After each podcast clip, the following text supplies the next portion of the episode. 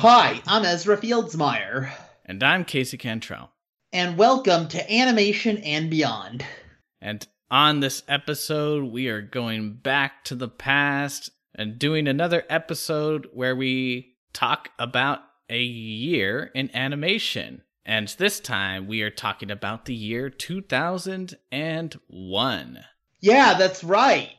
which had a lot of movies that came out that people are familiar with. Such as Shrek and Monsters Inc. and also some that we've talked about before. I think Atlantis came out 2001. Yes, That one uh, a duet as well, right? Yeah. But we're not going to be talking about those because we've talked about them before on previous episodes. Instead, we're going to focus on movies we haven't talked about before. Recess, which was based on the hit Disney show Osmosis Jones, and Jimmy Neutron Boy Genius. Also, talk a little bit about animated films Trumpet of the Swan and the hybrid movie Monkeybone. Yeah, two kind of more obscure films that came out that year. But before we do, let's answer last week's trivia question, which was what animated Disney film from 2004 had a reference to Spirit, Stallion of the Cimarron? That was Home on the Range. Buck says actually Stallion of the Sim Moron.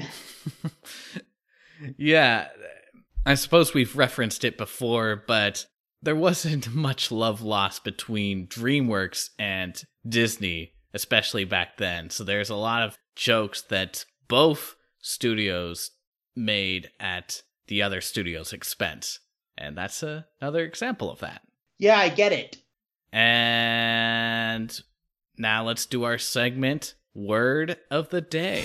It's time for word of the day. New words you can say, new words for your rhymes and for your wordplay. By the time you leave this video, you'll be smarter than you was before. It's time for word of the day. So, Ezra, what is today's Word of the Day? Pilot episode or television pilot. Like the first episode of a series when the show begins or debuts. Right. It's typically the episode that is filmed to try to convince studio execs to greenlight a show. It's like submitting the first chapter of a novel to a publisher. If they like it, they'll say, Great, finish the book for us. It's kind of like that. And the nature of pilot episodes have changed recently. Back in the day, you would never see a pilot episode. It was never meant for mass consumption because it was Hmm. basically a very straightforward here are the characters, the basic premise. So there's a lot of cases where you just would never see the pilot episode. But nowadays, that's usually, in fact, the first episode that's ever released for shows. And, and why are we specifically talking about pilot episodes? Because Jimmy Neutron Boy Genius, which is one of the uh, movies we're talking about, the, that was the pilot for the TV show. Right. It, it basically operated as a pilot episode for the TV show. And we'll get more into all of that right now on our feature presentation.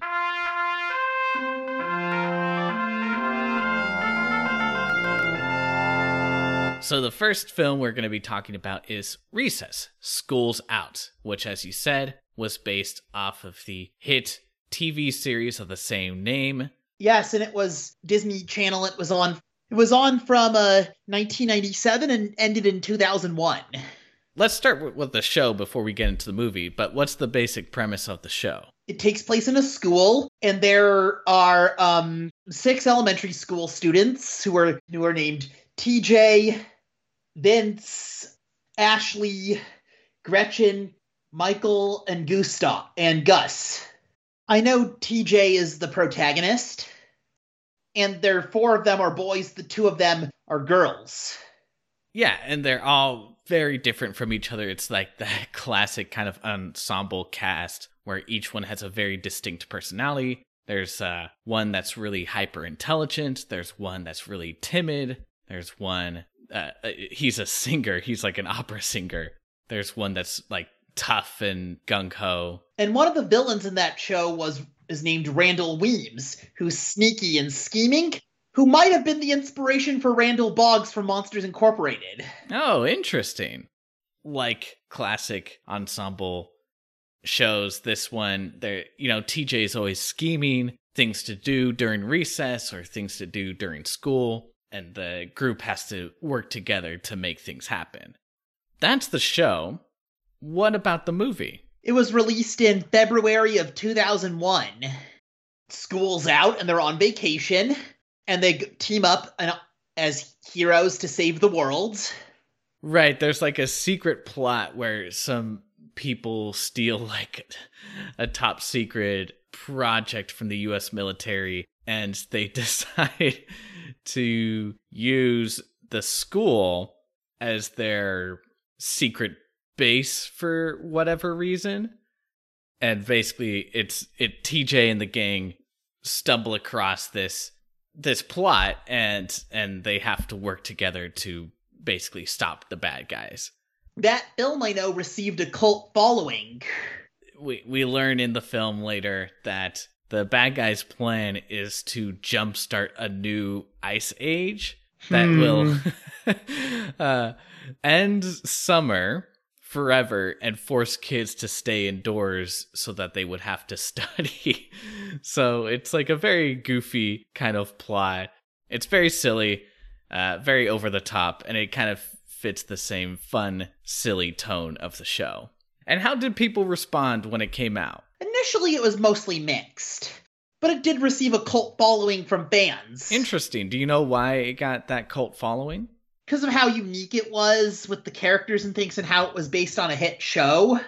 Yeah, definitely. I think this was a case where a lot of kids who watch the show would be inclined to watch the movie. And again, like I said, it's a very silly movie. And I think that those kind of movies tend to play well as cult hits. Yeah, I see. Speaking of cult cult films, um, the next film that we're going to be talking about kind of has its own cult following, and that's Osmosis Jones. Yes, I know. And it was also, which was released in 2001, did get a follow up show for the former kids block Kids WB, which was on from 2002 until 2004. This was actually also a hybrid film. Which can you tell us a little bit more about what happens in the movie? There's a guy who ends up in an animated world, and it starred Bill Murray as well as Chris Rock. Uh, Bill Murray plays this kind of slovenly, sickly kind of dude, and Osmosis Jones is inside his body, which is represented with animation, and that's where we meet Osmosis Jones, who is a white blood cell, and he basically plays like a cop that's what white blood cells are. They're they're cops trying to stop the quote unquote criminals who are like bacteria or invasive bodies yeah. or whatever. And the villain is Thrax, who is a virus, who's an evil murderer. yeah, so it's basically uh, this plot of Osmosis Jones trying to stop this virus from killing uh, Bill Murray's character and it's very over the top. Obviously, lots of body humor, but I think it's generally more serious than uh, Recess was. And how? What was the response to this movie? Mainly mixed. This um movie out of all three of these films was probably the least successful. It was a huge box office bomb. It made only $14 million against a budget of 70. That's 70, 70 million. So it it lost a lot of money. But it sold better on home media and it was followed by a TV show. Which makes sense. I think that this kind of premise would work well for a TV show. Yeah, also I remember The Trumpet of the Swan, which was an animated film by TriStar Pictures, and was based on the classic novel by Roald Dahl, by not by Roald Dahl by E.B. White, who did novels like Charlotte's Web and Stuart Little. I know that it was a musical, and it because it came out during the same time as the DreamWorks animated film Shrek, which was critically and commercially successful. That film flopped financially and also received mostly an unfavorable reaction from critics. Yeah, it's it's one of those cases where is just coming up against a much better film, so it kind of got lost in the limelight. I know, yes. They would not there would not be another E.B.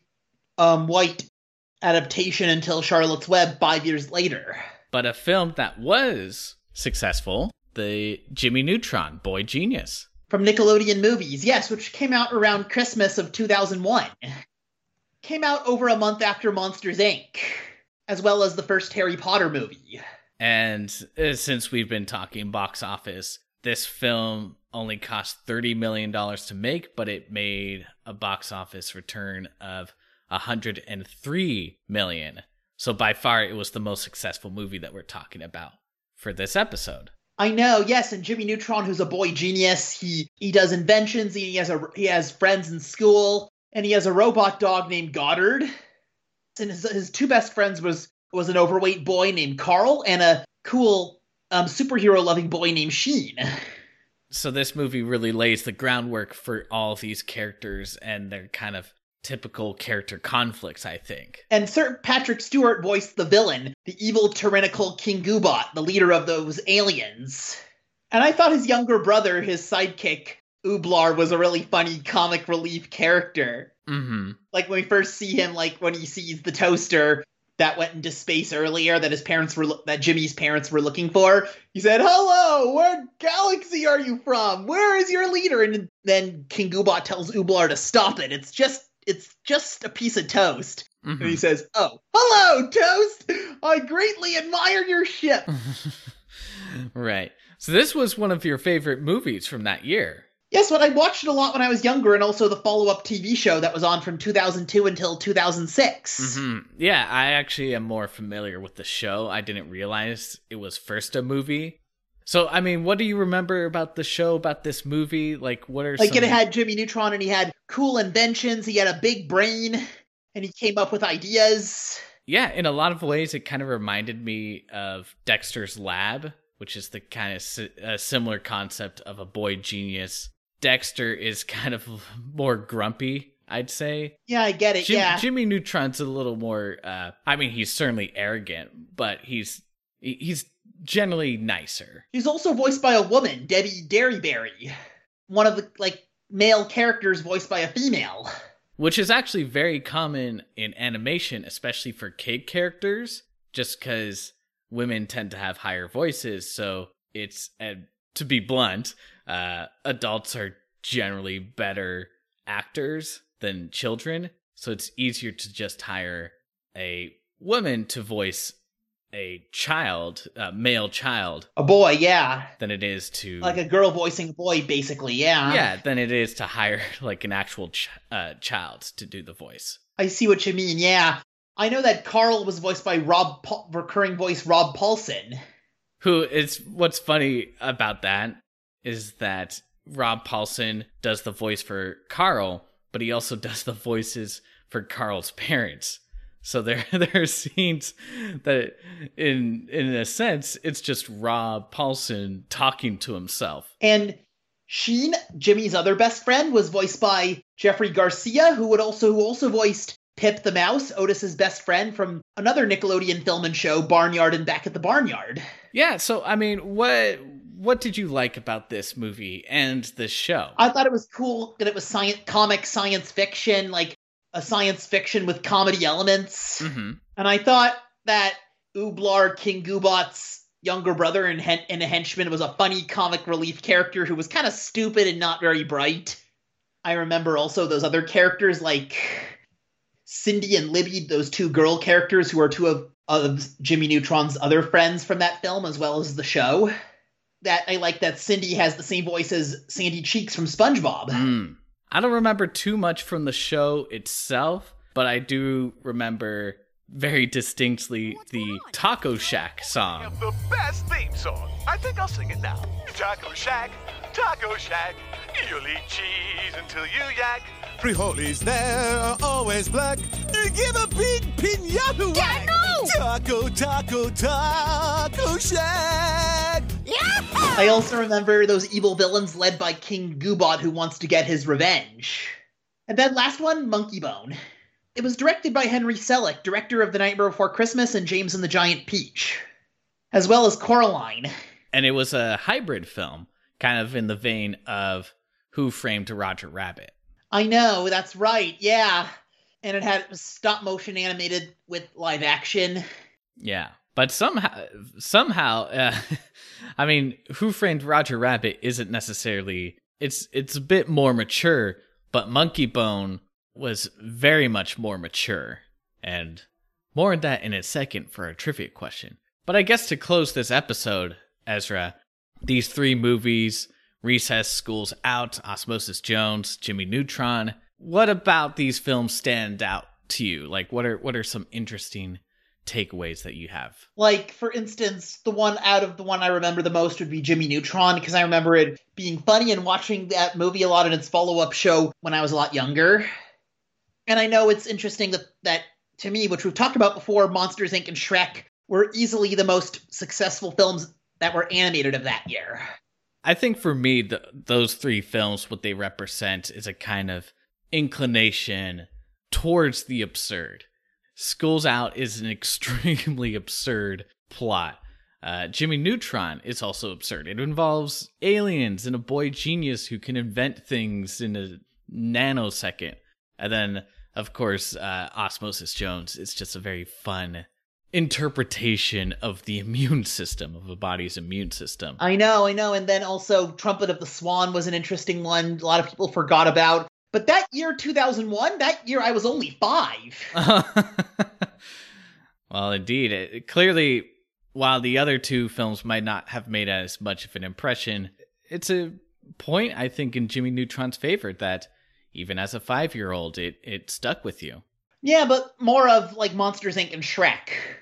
And also Atlantis, I did, which came out that year as well, which, which I eventually didn't see then, but I eventually did see as I got older. Okay. So those were just a few films that came out in the year 2001. We hope we hope that it was a nice trip down memory lane for some of you if you saw these films. Otherwise, hey, check it out. There there's some good stuff from that year.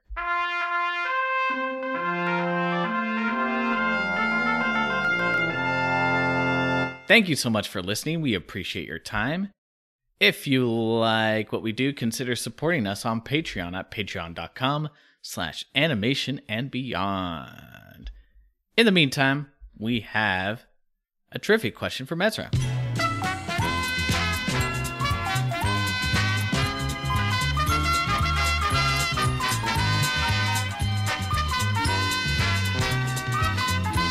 In 2001, Cartoon Network created a new, more mature late night programming block, partly in response to parents who criticized the network for airing ads of Monkeybone during regular programming. What is the name of that programming block?